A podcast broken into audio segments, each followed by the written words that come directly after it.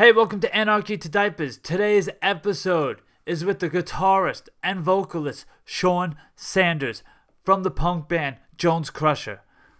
I've seen this band in the early 90s, and they're still together. They've stood the test of time.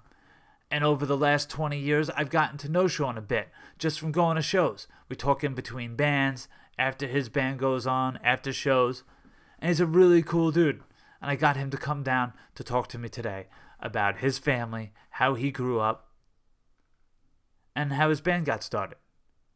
So, you know how they say if someone walks in your house and your dog growls at them, they're an asshole? Well, Sean walked into my house. My dog fell in love with him. He was jumping up on his lap during the interview. He's a 115 pound lab, giving him kisses.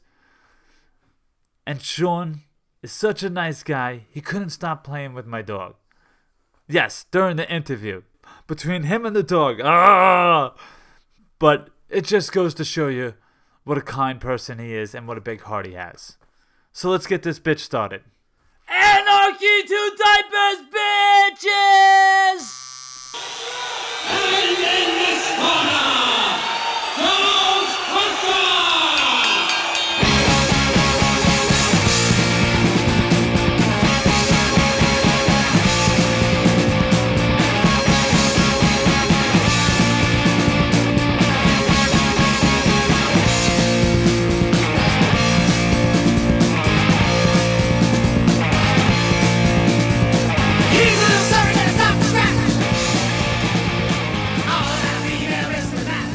just want to start with uh, with your music. Um, I saw a couple posts. You said that your father was big into music, and is that how he you got involved in music?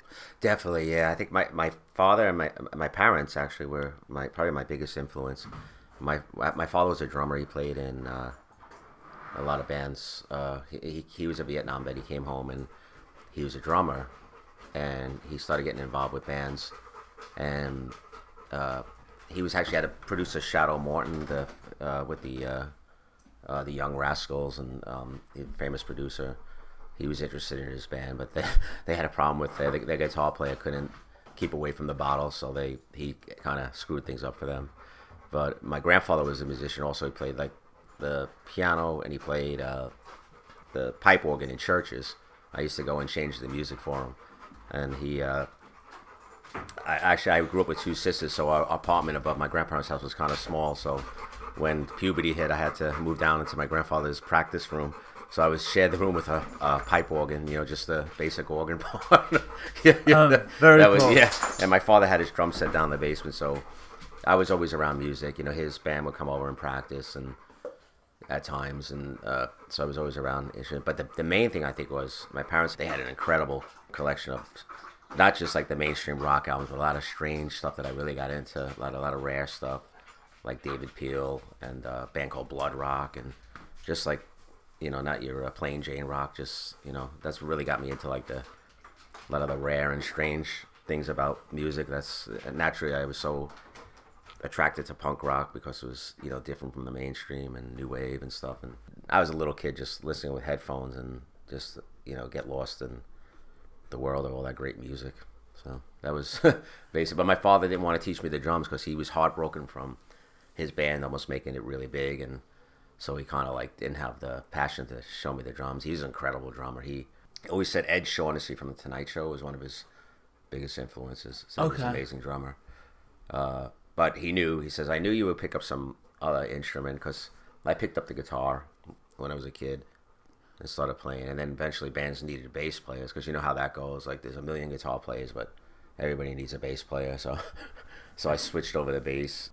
And then you know with this band I've had for years, I've always played guitar, but I played bass in a lot of bands, like the oh. Carvels that needed a bass player. So I also play a little bit of keyboards too, because of my grandfather. But you know, of course, it's hard not to. Not when you're not supposed to touch your grandfather's like piano or organ or whatever. It's you know that's not gonna happen when you're a kid. Yeah. So you know I was always like playing around with the with the keyboards as well. That's right. bas- basically it. And is uh, Jones Crusher your first band? what did I do? I, I played in some like uh, bands where we do like cover songs and stuff and make up like make up our own songs. But then the first real band I was in was a band called Lukewarm Enema, I was like 18 or 19. It was a couple guys were two years younger than me in high school, and we were punk band, and um, we got pretty popular. You know, at that age, 18 or 19, you get you get a million of your friends following you everywhere because you know they have nothing else to do. they don't have a job, or they don't have you know they have to wake up early the next morning. Most of them, and and uh, um, you know, so it was called Lukewarm Enema. We, we we were friends with um, Paul and Glenn from Ludichrist, and we actually made a recording, and they actually played. It's a rare thing if you're a Ludichrist fan or Scatterbrain.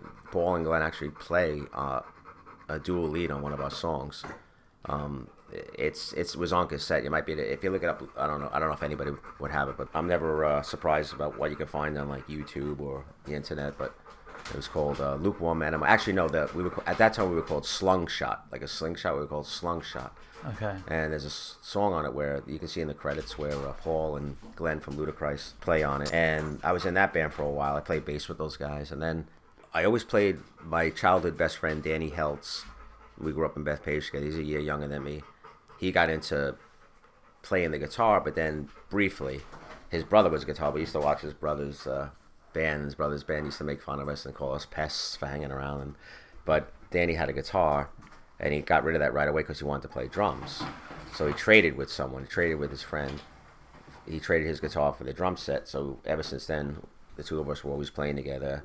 We had a band band called HST, Heltz Sanders Tag. The guy Dave that I played with in that first band, and we did like some of our own songs, and we did a few covers. We played this place called Heaven in Northport. It was like nickel drinks. You'd have these big uh, biker bouncers blocked the bar, so it was hard to get a drink. Because my friend would slap down a, a five dollars. I'm buying everybody in the bar, you know. you know, it was a scam. Nickel drinks, but you had to get between these these two monsters to get to the bar. So I guess you know it was only one or two drinks. so we played there, and um, but then after that, Dan and I looked for ads to like play with people. We met these two guys, um, Chi and Steve, and we saw these two guys were looking for a lead guitarist, guitar player, and a drummer. So, you know, I, guess uh, I played some lead guitar and Danny played the drums. So we got together with these guys. It was a lot of fun because these guys were really into like the New York punk bands, like the New York Dolls and Johnny Thunders and you know Ramones, and so it was a lot of fun. We did we did originals. They had great originals, and, and we did covers of a lot of New York punk bands, and um, we uh, started playing with them. So we were called um, the Orphans, and there was a we used to play the Scrap Bar in the city all the time. It was a cool place in MacDougal, and it was like a a um, Hell's Angels hangout, and they were really cool to us. And we met a lot of famous people. Uh, Layne Staley from uh, Alice in Chains. You know, we met the Screaming Trees, those two big monster guys that were in that band. They were, they were looking through, but so we had great times. Just we played with those guys a lot. Uh, played all over the city. Played this place called the Spiral, the Downtown, um, Underworld. Um, played we played CBGBs a ton of times. Like you know, I mean, place like the, the Continental was the big place we used to play. Um, so we played with those guys for a while, and we actually met guy Kenny Kenny Leinhardt. He he was the sound guy at the Bowery Ballroom, and back then he was the sound guy at all those places. They're owned by a guy named Tom Jack, uh, the Underworld, Spiral Bar, Street Level. Actually, I'm jumping ahead of myself. Actually, he met us the night that we lost one of the guys in the band, and we gained a uh, bass player, this girl Trisha. So it was the we was at that time we weren't called the office. We were called New Lots Avenue, named after where the guy Chi lived in Brooklyn on New Lots Avenue by Starrett City over there off of the Belt Parkway. So we called New Lots Avenue, and we used to go and pick him up in Brooklyn. We'd go practice in Brooklyn. We used to see Mickey, Mickey Leigh, uh, Joe Ramone's brother. He he'd be practicing with his band Stop, and we used to talk to him all the time. And we used to uh, oh Coyote Studios. That was at the big famous studio in Brooklyn, Coyote, Coyote Studios. So we so we um, one night we were playing at the uh, I think it was street level or underworld. I'm pretty sure it was underworld. Or it might have been street level. But we were playing and they got all of a sudden the guy Chi in the middle of the song he, he didn't like something whatever he didn't feel, feel like playing anymore and he was getting upset. So I used to write all these songs and for some reason not to badmouth the guy She, Chi I'm not badmouthing but he but he, he didn't really want to like hear my songs like he kind of like played the game, and me and Dan were kind of getting mad about it. And so at the show, Dan's like, "Sean, you sing, you sing, sing your songs." So because I had so many songs that I wrote, and we would do them in practice, but you know, I, I guess you know sometimes bands get like they want the band to go their direction. I mean, we did join their band in his defense, but still he was being he was kind of being a baby. But but we we did I did our songs, and that was the birth of Jones Crusher. From then on, we named our band Jones Crusher. I thought that Danny picked the name because it's a Frank Zappa name, but Danny swears that it was Trisha, the bass player, that she liked the name Jones Crusher because you know we liked Frank Zappa. So if that's what it was, well, I don't remember. So we were all trying to throw names around and stuff. So uh, that's how Jones Crusher started. We met Kenny that night. After all that happened, Kenny was just like, you know, you guys are great. You remind me of Johnny Thunders. You remind me of the Ramones. You remind me of all these bands. I can't put a name, you remind me of so many different bands, and I love your sound. So he says I record bands and stuff, and so we started recording. We recorded our early stuff with Jones Crusher, and I started writing like crazy, and and um, that was it. That was the birth of Jones Crusher. It was me, Dan, Dan, myself, and this girl Trish, and we played strong until she uh, was pregnant, and we kind of wanted to wait for her to come back from the band, but she wasn't getting back to us and stuff. And then we went on and we got uh, this guy Joe, oh, Joe O'Connor, to play bass. I don't know if you remember Joe with the red, with the red hair, Joe. We used to call him the redheaded stepchild. He was he was nutty. I don't know who isn't nutty. We're all nutty. I don't in our own ways. Yeah, but he was the second bass player. I think the first time I saw you guys was um, at Lux, and I want to say it was either Battle of the Bands. Oh, yes, yeah. and that was with like uh, was it Rat, Rat Bastard was on yeah, the bill. Yeah, with, with and- Dave and uh, yes. uh, Joe Kohler and, and those guys. Yeah. Yeah, absolutely. Yeah. And, uh, Mike Stanberg. Yeah. yeah. I really enjoyed your set, and I signed up on uh, your mailing list then. And back then, I lived in Baldwin, and uh, but Yeah. uh, I probably didn't get to see you for a bunch of years after that because I was working at a restaurant. So normally you work on the weekends. Oh yeah, I So, get that. I know. you I, yeah. So by the time I got back out to you, it was probably a few years, and I mean that's got to be like '90s. Yeah, because that's when we started. I, I think the well, I was married in '93, so it, we were already playing, you know, with with the other band. And the night we became Jones Crush, it might have been like '90, might have been like '93 or '94. It was definitely around there. We even we played that show. We didn't even like start hanging out at the juke joint yet, but but I knew of Dave, and I knew of Joe, and I knew of uh, I knew of Rat Bass. I think I've seen them somewhere before, Mike Stanberg, and I thought they were great, and uh, it was good to play with them, and or I might have maybe maybe it was the first time I I met them, but I thought they were great. It was just a fun night. I remember Christine that owned uh, the juke joint was there, Okay. and uh, I met her, so we started hanging out at the juke joint, and that's when I met all those great people uh, from like the Bellmore area and um, and people that came around like uh, from like from where you're from and from like Wantagh, like Mariko and Heavy Metal Chris and all those people. Yeah. yeah, I started meeting all those people, and you know the lineup now it's it's me and Dan as always, but uh, um, but now we have uh, Marissa, and she's great uh, on bass. You know she. Uh, you know, so we've been playing with her, and it's been going going good with her. So how did you actually meet your wife? Oh, my wife. Um, I grew up in Bethpage. She grew up in Hicksville. We used to go. I was always into like the uh, punk and new wave, and we used to go to a really cool new wave club called Spies. Uh, Spies in um, the Elvis of dance clubs in uh, in in Farmingdale.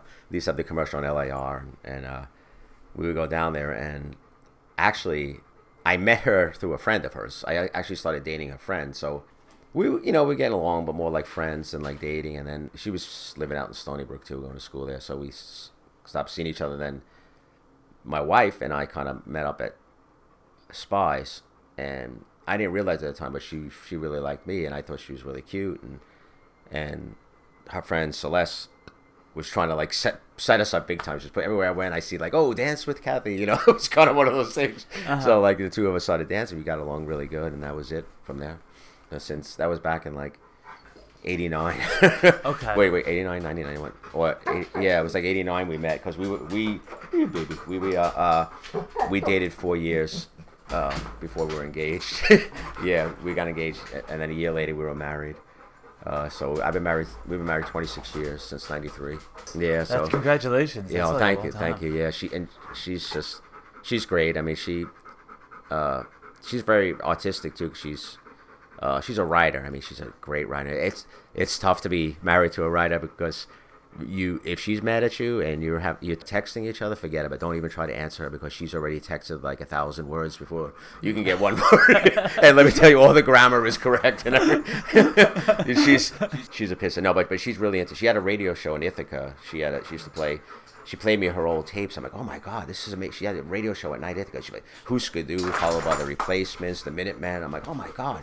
Then she'd have a new wave dance night. There was a place up there called the Horn. She used to they used to play her, her show live at the dance club. She played like Depeche Mode and uh, uh, all these great like new wave bands. Like uh, it was amazing. It's like she, she like she has like a big uh, knowledge of music as well. So we have like a huge record collection and CDs, records, CDs, tapes, everything. But so No, it definitely Yeah. helps the relationship when you guys can share music. oh yeah, yeah. I mean, I mean it's really really something. But but she's uh. But she, you know, she, but thank God, you know, she's she's the more uh, uh she's got a yeah, she- you and my dog, you guys are Oh, both. I know. He's my, my, my You're giving him so much love. He's like Oh, out of he's so control. He's so sweet. You got to see if you haven't if you haven't seen Baker. He's the sweetest. He's the, the sweetest boy. Big big black lab. He's adorable. He's adorable. Yeah. He's just giving me kisses and attention. So, so when did you guys uh, decide to adopt? Oh, when we when we first got married in '93, we talked about it from the start, and a lot of people, you know, I I- I'm all for it too. Like a lot of people think that oh, people uh, adopt because they know they can't have kids and stuff, and uh, which is you know a lot of I know a lot of people try uh, fertility drugs and they really put a lot of money and effort into it because they want to do it and that's what they want to do. They want to have their own biological kids. But we always talked about like you know there's so many kids in the world and uh, wouldn't it be nice to adopt uh, a child that's you know from a, a impoverished country or or some of the you know kids that really have a rough life. We always just thought that way, and uh, you know not everybody sees the same way, but that's how we saw it. And we even you know people when they talk to you, they they say stupid stuff right away, but yeah, but most of the people don't. Like you know you gotta like kind of I used to kind of get angry when people would say like uh, ignorant stuff about adoption and stuff, but it's like you kind of have to realize that people are kind of like unaware of your situation or they don't they you know it's you, you can't get so mad about it anymore like because you know people will will say s- stupid things or things that might offend you at first but In, in like what sense? They'll ju- just be like oh why did you want to adopt? How come you didn't want to adopt from this country? How come you know it's just it, it, it to me it's like a lot of people see like life as a competition like like the united states is the baseball team against another team. It's it's the world is the world. It's just you know people starving in other countries it's not like uh you know, oh, we hate them because they play for the other team, or you know, Yeah. you know, a lot of people unfortunately like look at life that way, but it's, but but um, uh, you know, it's just so so we So they have that attitude like, um, yeah like oh, why why did you go to another country when Yes, there's plenty yeah, of kids who need help? and yeah, and it's it's funny too because you know a lot of people always tell us like, oh, you saved their lives, like my son and my daughter, but it's like no, it's like they they saved our lives too. Like they, you know, it's when we were first looking into adoption, we were like looking into like um, Korea or China, an organization, and it's just the way you know they just question it to death in these places because they got to find out they want them to go to good homes and and then Cambodia came up and and then they sent us a picture of Shane and that was it. I was just like, oh my god, it's just you know this is happening and we went over to Cambodia to, adopt Shane and the first time we saw him was like we were meant to be together. It was just it was amazing. It was just uh, I mean he cried in my in the orphanage. They I held him and he cried. And he fell asleep in my arms and he woke up. And he was smiling. It was like we were meant to be together the whole time. He was laughing and smiling. Like he was so happy. Like he knew he was 18 months. He knew that we were coming for him. They told him at the orphanage, and your parents are coming, and he was just so happy to be with us. We were in the hotel room there, and my wife would have to go out, or I'd have to go out to get something for him, and he would cry because he didn't want us to leave. You know, it was just it was just so emotional. It was just the best. You know, it was just um, uh, it's like we, you know, you're meant to be together the whole time, and and you know, I, I love him. I love my daughter, my wife more than anything in the world. It's just you know, it's the same with my daughter. Like, but my daughter was eight, and we found out that you know we found this biological family, and they were the mother had a lot of physical injuries. Father wasn't there. The father like left, and so the mother uh, passed away, and Leah was struggling. She was begging for food, and the family was trying to take care of her, but they couldn't. They, they were struggling to take care of her. So, so we asked. We said, you know, we had a lot of friends that were finding out all this information. So we asked, we asked, please ask her, does she want to come live with us? So they asked, and she said yes right away. So okay, so we made arrangements to come and adopt her. Um, and we went there, and she came home with us. So, so ever since then, she uh, she came in when she was like eight years old. So they're biological brother and sister. They have another brother and sister there that we keep in touch with. It's it's great these days with like modern technology. Like we are, we're able to like where we'd have to send letters and you wouldn't hear from them for a while. Now we actually talked to them. Uh, we uh, Facebook messaged them. I mean, it's so easy now, you know. Uh, Yeah. But it's they're they're twelve hours ahead of us, so you know it's the other side of the world. So we and then we went back a third time, all of us together, and that was a great experience. The only thing that that sucked was like when we went to leave home, the other brother and sister wanted to come home with us, but we had to explain, well, through an interpreter, that you know we can't adopt you now because the country put a moratorium on adoption because uh, as a lot of poor countries around the world, it's unfortunate because there's a lot of predators that go and take a, take advantage of, uh, and there's a lot of people from those countries that see mo- money making out of trying to force kid, force kids into adoption, and yeah, a lot of that stuff, baby trafficking goes on. you know, so they had to put a stop on it. So you know, even if we wanted to bring them home, we couldn't at the time. So yeah, it was just very emotional, but um, yeah. So so now my kids, now my son is twenty. He's home with us and going to school. My daughter's twenty five, and she out of college, working in Philadelphia, and now she's going for a master's degree. So in Philadelphia. Awesome. Yeah. So Were you originally gonna adopt two children? Did you have that in We- mind, or you were just like, let me let's just do No. one and see where it yeah, goes? Yeah, well, well, no, like we, uh, we weren't even sure if we were gonna like after Shane if we were gonna try bi- biologically or I, I don't know or or try to or what we were gonna do. We had we weren't even thinking about that, but it just uh, when Leah came up, uh, it was just we knew what we wanted to do right away, uh, adopt her.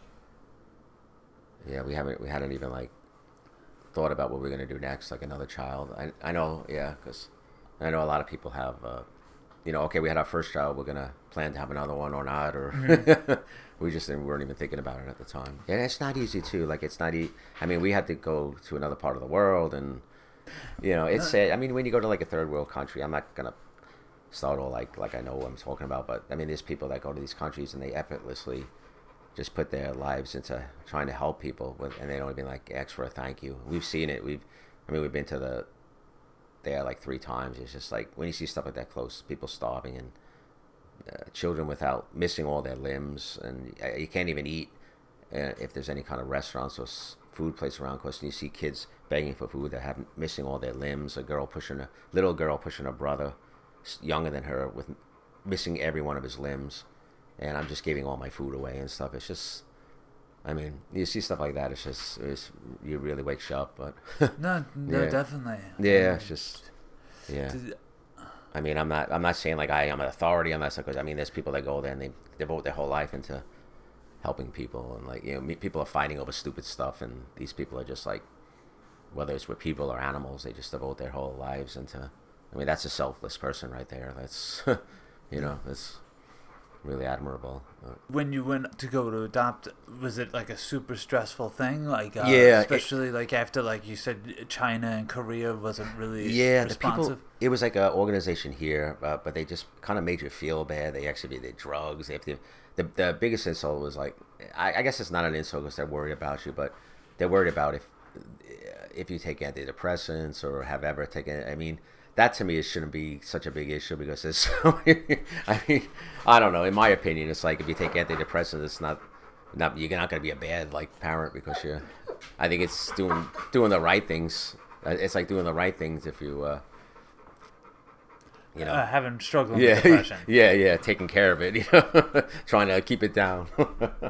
Why, why do you find these uh, questions like offensive? Is it because Oh, like, yeah, you feel I- like I- they're prejudging you? yeah, I was jumping up. I was jumping all over the place. I don't know. You know, sometimes my wife puts me in my place. Sometimes I get like, I I uh, let what people say bother me a little too much, a little too sensitive sometimes. And she's like, you got to understand, people are gonna like ask stupid questions. People ask stupid questions about a lot of topics. You know, people have their opinions about everybody's lifestyle, whether someone's gay or whether. I mean, I have a friend that she and her partner I just had a uh, baby, and she wanted to ask me all questions about did people give you a hard time, you know, because your children don't look like you and stuff, and they they they kind of look like my wife, my kids. They're they're beautiful, my kids. I'm like I'm always like, thank God they don't look like me, but they look like my wife, and uh, but you know, but she's like, but I she's like I I I think we're gonna have it harder because we're we're a uh, gay couple, and I'm like, you know what? Don't think that way. F them, like screw them if they got something to say about you. I said they, they you know, a lot of the, a lot of them don't have the guts to tell you how they feel. It's just you know who cares how they feel. It's like you're not. It's not important. It shouldn't be important. It took me a while to, to accept that and realize that it's not important what somebody thinks about your life. It's your life. It's like, you know what I mean. It's like let them live their own life. It's not shouldn't be important what somebody else, someone else's opinion about you is. Like it's No, you know, absolutely. Yeah. I, I, it's kind of one of the reasons why I started doing the podcasting about parenting because Oh, yeah. I feel like um, Yeah. a lot of people um, judge me because of the choices that I make with my son, like taking my sons to concerts and shit. Yeah. Like, oh, I don't know if you should be doing Oh that. Oh yeah, there's always. You're right. And then uh, it's you know it's like uh, I play music with curses. Yeah, my Yeah. son's five years old. He doesn't know bad words. Yeah. He yeah. doesn't know any of them. Yeah. Like where people like I know they're you know they they go to church with their kids and their kids were dropping f bombs at three oh. years Oh. old. Oh yeah. You know what I mean? So it's like Yeah. I don't know. Maybe I'm doing something right. Maybe you're not doing something right Yeah. because my kid doesn't know curse words. He, we just don't say them in the house. So Y- like he says shipwreck. Yeah, yeah. It, it, it's funny because you remind me- when my kids were little, I'd drive in the car, I'm listening to my music, and the Nuns would come on, like remember that old band, the Nuns from Uh-huh. California, and they had that song "Suicide Child" and like "You Stupid." Yeah, I don't know if I could say on it, but you stupid. Yeah, you bitch. can curse all you you want. You low down. You you stole my junk. You low down. You know, punk, and you know, and they were like, uh, my kids would be singing along. you, know? you can imagine some of the parent groups in my car, but you know, but they thought it was funny and stuff, and they turned out fine. And my daughter's like, and the two of them are very intelligent. They know right and wrong, and Mm-hmm. you know, they they have more heart than a lot of a lot of these young people that you know just take pictures of themselves all the time, and they're all you know, they, these kids have a big heart, and it's just you know, here I am listening to music about junkies and uh, cursing and stuff. you know, I know it's just I think a lot of people are such hypocrites. I mean, remind me of a time we were at a away somewhere, and my uh, my son was playing with these other two little boys at the families that we knew, and they're running around, and, and somebody was handing out or selling. It was like little like Indian like bow and arrows or something, or like little little like sort things. So they were playing with each other and shooting like like Nerf bow and arrows. They were harmless, like little tiny things. So this one mother we see down in the lobby sees the kids doing it. Oh my God! I she the mother here comes the mother of the year. Oh my! I was like rolling my eyes. She's like telling my wife, Oh my God! I would never let my kids do that. No, no, I'd never let them do that. That's horrible. I'm like, Oh my God! It's like probably her kid's gonna probably be the kid that like uh they got to stop from going into the school with uh I hate to say it, but you know what I mean? It's Yeah. Like, it's like you know let them play let the kids play and like realize what i mean it's you're not gonna hey that was great son today. I'll show you how to really kill them you know it's just, the kids gotta play and we played and look i mean i don't want to go out and like kill people. I, I i played like with guns and army and everything when i was a kid like pretending we like were attacking people and with knives and stuff. Like you know do i want to go out and like kill somebody? No you know Or- Yeah. I don't No, know definitely. We used to. do- Uh, there used to be this big dirt mound at my town Yeah. at the end of town, and we'd play like uh, King of the Hill, and we'd have sticks, and we'd just try yeah, to break the sticks. yes, and and- piece would break off, hit you, but you know, It it's was all part of growing up. Yeah, it was great. We we had like in my you know we were kids for a long time. We grew up. Uh, in the beginning, my parents didn't have a lot of money, but then my parents started doing well for a while. But we lived with my grandparents until I was like eighteen, and so when we were young kids. We'd have boxing matches in my grandmother's backyard. Imagine my grand the horror of my grandmother's face coming out and seeing like us like wailing on each other with boxing gloves. I don't know what the hell we were thinking, but it was. And I always had to, you know, we tried to match the kids by age, and like two the, the young ones would start crying because they'd be punching each other in the face, and then I'd, I'd have to go against like the oldest kid.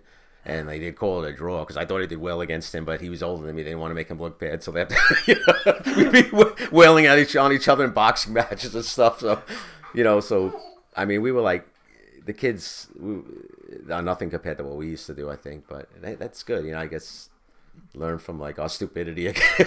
Yeah, it- absolutely. It goes hand in hand. I mean, in one aspect, like they're not like uh, getting into as much stuff like Yeah. we used to do, and we used to get more physical. But then again, they're also a lot more thoughtful about Yes, things. yeah, they do, Where yeah. like you know, yeah. we would just run across the street, and I mean, Yeah. it was almost a game to try and beat the cars across the street, and not worried about getting hit by them. You know?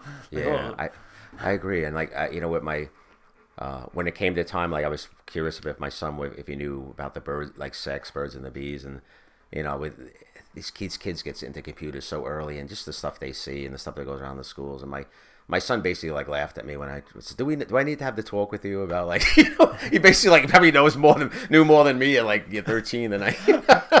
you know, it's it's so different these days. It's you know, it's I, I don't know. Maybe maybe it wasn't. Maybe it was kids knew back then too, but you just went along with your parents telling you. Like my father never like, well, my parents never told me. I just had to find out through friends or whatever. Or, you know, because I remember like f- for me, what was exciting. Was, do you remember like the cable box, seeing like the porno travel channel? Like you get it in, you put you press the two buttons together to get the channel, and the it's all squiggly and stuff. And you can see Yeah. some porno scenes and trying to get a little Playboy. yeah, yeah, yeah. No, yeah, no, definitely. One thing I was definitely lucky about is my mom was always about like protection and like my mom is uh was very straightforward on things like that. Oh, like, yeah. you know, about even doing drugs and drinking and just Yeah. like she always talked to me about it. So 'Cause she, she knew the real deal. Like she knew, yeah, she. yeah. So I try and bring that like same aspect to my parenting as well. Like where, Yeah. you know, everything I talk to my son, even when we're playing video games, uh Yeah. you know, we do Plants vs. Zombies. Oh yeah, yeah. Yeah, So it's like uh, yeah, it's a f- shooter game, but uh, it's Yeah. like cartoony, so it's like Oh, yeah. zombies and plants. And uh, you know, he asked me like, "Oh, who's the good guys? Who's the bad guys?" I said, "Well, it all depends, right? Yeah. If you're a zombie, you think the plants are the bad guys, and if Yeah. you're a plant, you think the zombies are a bad guy." Yeah. And uh, I try and like get his mind working that way, just because like even when we go to war with any another country or something, yeah, yeah, yeah, like you yeah. were saying, like everyone's like, "Oh, it's our team versus their team." Not really. I mean, Yeah, you know, yeah. anytime our country goes to war It's with another country, we It's think we're right, they think they're right. Yeah. So, Well, I had a wake up call uh, in Cambodia the third time we were there, and we were driving, or was it the second time we dri We had a driver there, and I says, "Oh yeah, you know, my father spent a lot of time in Cambodia during the Vietnam War because a lot of people don't realize like there was the uh, underground tunnels that the Viet Cong were coming through to, to through uh, Cambodia, or, or there was the, the stuff coming through from China. There were tunnels from Cambodia, and they and there was a lot of bombing in Cambodia, a lot of uh, and Laos too. And and I said, oh yeah, my father was a Vietnam veteran. He's like, oh, he's like, you call it the Vietnam War, we we call it the American War. When you think about it, like we had, why were we there? Like you know, we was really, but we had no business being there. It was somebody else's war. It's like you know, it's like you just go over there and you know, China was what happened anyway. They took over. and Communism took over anyway. Like you know. when your son was away at college, Oh yeah. you said that uh, it never made you so happy when he asked you to bring up his guitar. oh yeah, yeah. He wanted to, cause he's he started playing uh, when he was younger in the school, and, and he, the music teacher fell in love with him because he had he has a great he's got a better ear than me in music. Seriously, he he started playing my guitars and my bass, and he played. I don't know if you heard, heard Sir Duke by uh, uh, Stevie Wonder, the bass part in Ste Sir Duke. If if you listen I to the can't bass, uh, yeah, take it off but, my but, head. But listen to the bass part in that song. Sir Duke, Duke, he nailed it as a as a kid in elementary school, and like, and he did it in front of the stage, and like, and then we did like a talent show where him and a couple of kids in the neighborhood uh, uh, did a song, and I, I they didn't have a bass player, so I was like a shadow bass player on the side of the stage just to keep the timing going with the drummer and stuff, and and they and he plays great guitar. My wife sometimes to hear him play lead, and she she'd be like, I thought that was you because he does like copy my style of lead because his ear, you know, and he sees the way I play. I like he's good. I can show him something on guitar, and he can just copy it. You know what I mean? Like, and so he wanted me to bring it to school because you know he doesn't touch it anymore. It's just I don't know. He's just kind of. I, I'll be honest, with you, he's so into like video game. When he's not working or going to school, he's so into video games. Him yelling at people, "You suck!" And I don't know. Is that something? I don't play video games anymore. Is that something that goes on when you play with people like online? You suck! Get out of here! He's like yelling, "Get out of you! You're ruining the game! You suck!" Oh my god! I'm like, Shane, calm down. Like he just gets goes in this rage. And, and I, but but my wife, I'm like, oh my god, what the hell's going on in him? But he uh he's a great musician. He doesn't really like touch it that much anymore. But when he does, I mean, he's he's great. He can play really well, and And I guess like when he was at school at the time, he wanted me to bring his guitar. I guess because all the girls, you know, he was always like a ladies' man. all the girls want to hear him play. Like so, you know, so that's why he wanted the guitar. I'm like, oh yeah, I, I like that motivation. If that's what's gonna take, girls want to. I mean, I guess that's you know why a lot of us like stop playing. You know, Absolutely, Unless yeah. you're weird like me and you you just loved all that weird music your parents had and you're into, so you just want to play music because of that. But a lot, but I, I can't blame a lot of guys or girls for wanting to get into it for the, the attraction from the opposite sex or same sex or whatever you're into. It's, uh, whatever motivates them, right? Yeah, you don't have to get some girls coming by the house. Yeah, gonna yeah. play it some more. yeah. Do you think that uh, because it comes very natural to him, do you think it's just one of those things that he kind of takes for granted? I think yeah, he does take it for granted. I, I think he's kind of my. He's not like my daughter. My daughter, when she came here, she she was uh, eight years old, and she knew what she wanted to do right away. She knew she wanted to excel in school. She she she was always in college. She was on the dean's list every year, and she very high grades. And she when she came here, she was appalled by like the and we put her in second grade. We like left her a year back, and she was appalled by the behavior of. Uh, the kids because they weren't listening to the teacher. Because in Cambodia, it's like a privilege to go to school. It's it's you have to have money to go to school, pay to go to school. It's not a lot, but you got to have some money there and to go to school. And she, when she came here, the kids were laughing, not paying attention. You, sit down, you listen to teacher. So and the teacher loved her because she was like she was appalled by the kids' behavior. So my wife and oh no, she's not gonna have any friends. She's like yelling at kids, but the teacher freaking loved her. But um, but you know, but she kind of realized you know what was going on and stuff. But but my son, I think he's got a lot of things that trouble him. Like you know, he for a while he was going through like an identity thing about uh, where he's from and stuff like that. Because you know, he had a lot of his friends used to call him Blasian because he's got like tan skin. It's it's Blasian. I, I guess it's a term. It means like black Asian. Like 'cause Okay. he's got like tan skin. I I, I don't know. So so he was going through like an identity thing, but I think he's doing better now and stuff. But he's always been very popular. Like the kids, you know, with girls. Oh, oh my God, he's always had a girlfriend and stuff. But right now, he's kind of like, I don't want a girlfriend right now until I get get my act together, life together and stuff. And you know, Okay. he was playing lacrosse up at school and uh, Division two or Division three, and he was starting, and he was one of the team's lead scorers, and uh, he was a midfielder. So those guys got to run up super fast, run all the way up, and run all the way back on defense. So it's like the hardest job on the field. So, and he was a freshman. He was starting, and then one day he said, "I don't want to play anymore." I just, and I was hurt. You know, I was not hurt, but I was just like kind of like baffled, and you know, I, I, I wasn't really. I played a little bit of sports, and I, you know, in high school, but, but he. uh he was good, and he just said, "I want to play him." Okay, that's what he wants to do. You know, he was just kind of, he just, I don't like lacrosse anymore. I don't want to play, and you know, he's always good at baseball too. He was, he was amazing. At, I think he might have been better at baseball, and the coaches wanted him to play baseball, but he wanted to play lacrosse because said baseball. I I, I kind of agreed with him. He said baseball's there's not much running. It's kind of boring. he he wanted to run because he's super fast. He's like, Yeah, can't blame him. yeah, but now he's like. He wants to get certified as a personal trainer. He's really into like oh. working out and stuff. So. Okay. So yeah, so right now he's just trying to get things together. You know, So you think he's just going through that whole twenties phase of Yeah, like just yeah. finding what what you want to do, like, yeah, who you are, what you're gonna do for your life. yeah, yeah, Have you tried talking to him a little bit about it and tell him about how you've gone through it? He's kind of reminds me of me when I was at that age. Like, you know, he doesn't want to sit and look at me and talk to me. Yeah, yeah, dad, yeah, running away, kind. You know what I mean? He doesn't have the patience or time to talk to me. I guess, and I, I just think, man, I was like that when I was his. I just my parents tried to talk to me. I just wanted to run away and. Leave me alone. Yeah, I'll figure it out. yeah, yeah, exactly. It was with the, um, just give me a Pepsi. exactly. I'll figure it out. Yeah. yeah, that was the anthem. Oh my God, when we first heard that song, like, Suicidal tendency. wow. Yeah. Institutionalized. Yeah, man. But why when you hear that and you're like, "Holy crap!" It's like that's that's me. Like, how many of us thought that? Like, you know, when we, you know, Absolutely. Maybe we need to start playing that for him. yeah, yeah, Just drop it as a single yeah. in his room. He's heard it. He's heard it before. yeah. Oh man, uh. yeah. But I have so much like that's one thing I never forced my taste of music on them either. Like, I mean, they love a lot of stuff that I like, but they get into they'll listen to a lot of like the rap and hip hop and stuff, and a lot of their friends listen to it. Stuff, but if they ever wanna, you know, they know mom and dad have a huge library to just hey, you, you want you want to find out some band? Go down and look in our collection. You're gonna find that band, you know, No, definitely. for the most part. yeah. Uh, I just got uh, like my son, like he's taking gravity. He's taken a like a liking. I'm Jesus Christ. I couldn't figure out what choice of words I wanted to use. Oh no, that's like me. I hear you. I'm just. He's, Yeah.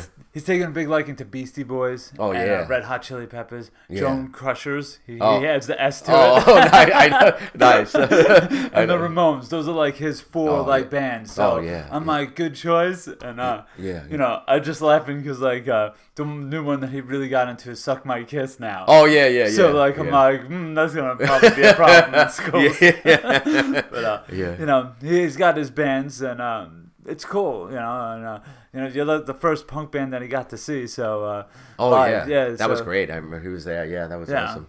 Yeah, Yeah. and uh, he loved it. So and uh, it definitely helped uh, shape him, I think, to who he is today. So I always appreciate that. Yeah, yeah. I you just reminded me like we I, I played in a Ramones tribute band for a while, with my good friend Donnie, and um, we played at the uh, Port Washington Public Library, and a lot of people came down. Actually, Matt from the remember the band The Clap, Matt from the band Yeah, The yeah, Clap, yeah, he was The there Clap. with his kids, and and very they cool. and they loved to see. So Shane was there, and I came. Shane played a, played a Ramones song with us. I think he played "Beat on the Brat" with us or something, and. Uh, it was great. Like it was had him on guitar. He was little and he was playing the guitar. It was so cool. yeah, he, I still have that recording. It's awesome. Yeah, it's good times. Uh, but maybe he'll.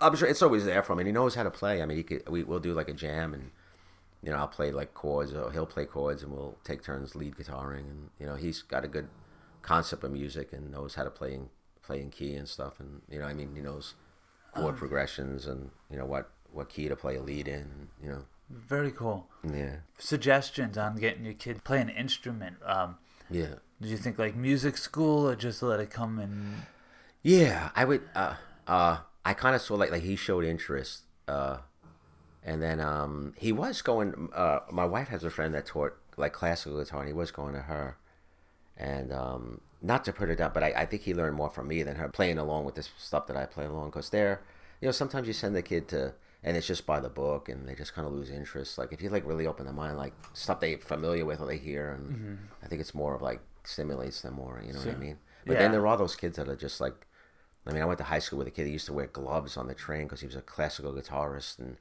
because he, he wouldn't shake hands with anybody because you know he's afraid of hurting his hands. Like yeah, he would wear white gloves on the train, and this guy turned out to be. He plays like in some big orchestras now, like a classical guitarist, and um, what was his name? I, I can't remember his name, but uh, Chris Morello or Morelli or something. But if anybody's ever heard of him, but he like he was asked uh, by like lute players, like people that make lutes. He was asked to play those, like that that that instrument is. Yeah, I mean, but hey, hey, some some people are really into it, and some kind of lose interest. It depends. You know. because that's Dylan now wants to. I was trying to get him into drums, Oh yeah. but he says he wants to play electric guitar. Oh yeah. All That's right. great. Yeah. So Yeah. that, that'll be Christmas. So Yeah. I'll get him a little set up and uh, start I know what's great now. I mean, they make equipment that is like micro equipment, so much smaller, and it's like, and at first people are like, really, is this stuff going to be really as good? But a lot of that, those small little amps that they make, they're they're powerful and they have great distortion and they they sound great. I mean, you don't have to really take up a lot of room with. Um, Yeah, uh, yeah. relatively decent sized setup for Yeah. relatively priced yeah, yeah. decently now. Thank Yeah. God. yeah, yeah, and now the it's great because they have all those uh, sites where you can buy uh, equipment, um, like used new equipment. The sites at, at good prices. You know, people like a decent, uh, always like a good first guitar is like a good, like a Fender Squier Strat or something like that, or um, to see if they like it. You know, or um, uh, like a Gibson Epiphone or something like. Uh, you see if they like it, like a you know.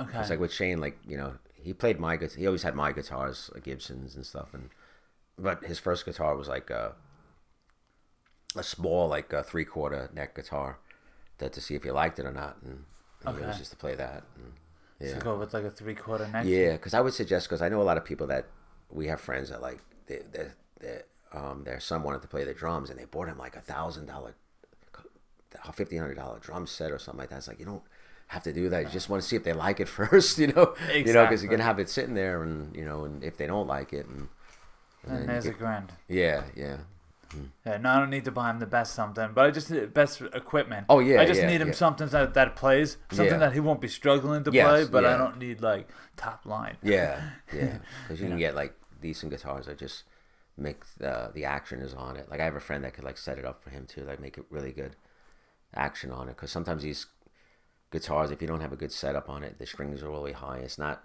Mm-hmm. It's hard. It's hard to play, and it's not enjoyable. You know. Exactly. Yeah, Exactly. yeah. Know exactly what you're talking about. Yeah. All right. I think we should just end it there. Oh, thank you. It was an honor. No, honor to be you. on the show. I appreciate it, Dan. Greatly Thank- appreciate it. When you. uh, do you have any shows coming up? Oh, December 14th. Well, Jones Crusher's not playing, but it's a thing that I put together called uh, Seasons Beatings. It's all like a, like a like a holiday party, which is always a lot of fun. And Okay. Satan Claus always makes an appearance, so you know, Very cool. Very cool. punishing uh, or rewarding bad kids. And are, aren't you playing with um at Oh. Amityville?